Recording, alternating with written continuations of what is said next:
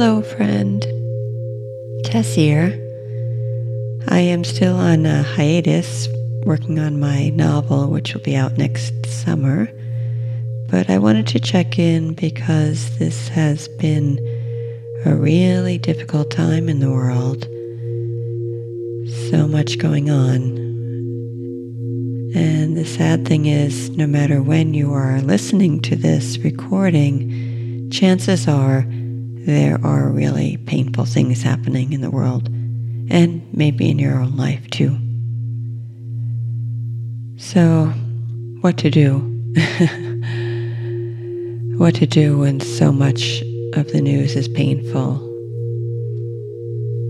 I don't pretend to have answers, but what I do notice in times like this is the state of my heart. And when I am contracting, feels like a literal contraction in my chest. And when I am opening and breathing a little more, expanding. We know as human beings that the problems of our world, the pain and the suffering and the violence, cannot be solved from the same level of consciousness that created it. So, what is the way out? For me, it starts with noticing the state of my heart. Am I contracting, turning away, closing up? Or am I letting my heart be open? A meditation teacher who's been really useful to me is Adyashanti. And one of the things he says is that we're here for two reasons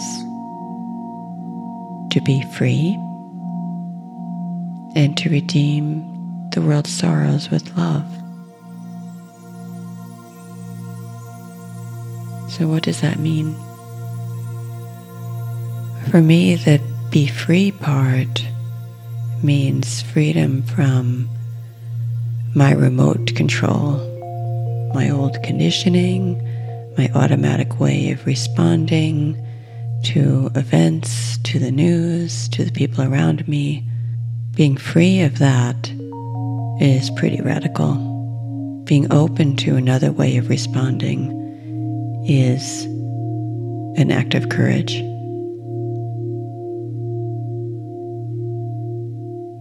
For me, that's what freedom means. That's what I aspire to. And to redeem the world's sorrows with love, well, we have so many opportunities for that, don't we? Sorrows come into our consciousness every day. So each time I feel that little pang, that contraction, I feel my heart close up well, first of all, I try not to blame myself for that. That's a normal response, right? You touch a stove by accident, you pull back. We feel pain, we withdraw, we close up. But then comes the conscious choice can we open? Can we be present? Instead of contracting into little selves that are smaller and harder and tighter in an effort to protect ourselves, can we breathe? Can we expand? Can we be open? Can we offer our love to those near and to those far on the other side of the globe, no matter what they're going through? This kind of very personal response in our hearts. It's not an end in itself. It directly informs the actions we take in the world, how we literally reach out to help, to be of assistance, to make the response that's needed.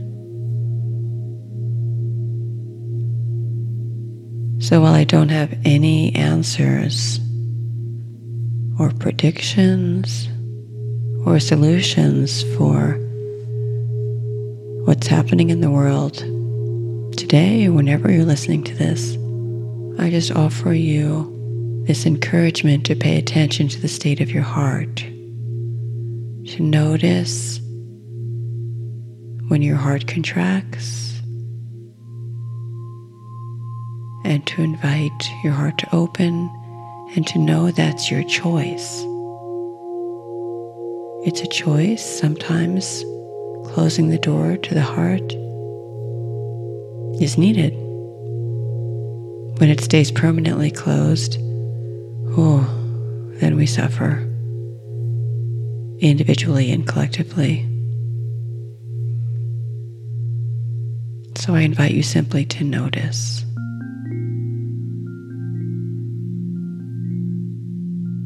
Notice with tender, intimate attention, no judgment.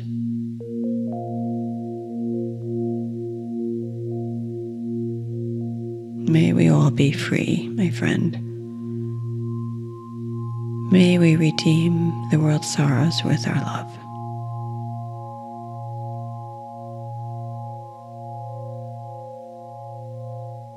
Be well and be kind to your good heart.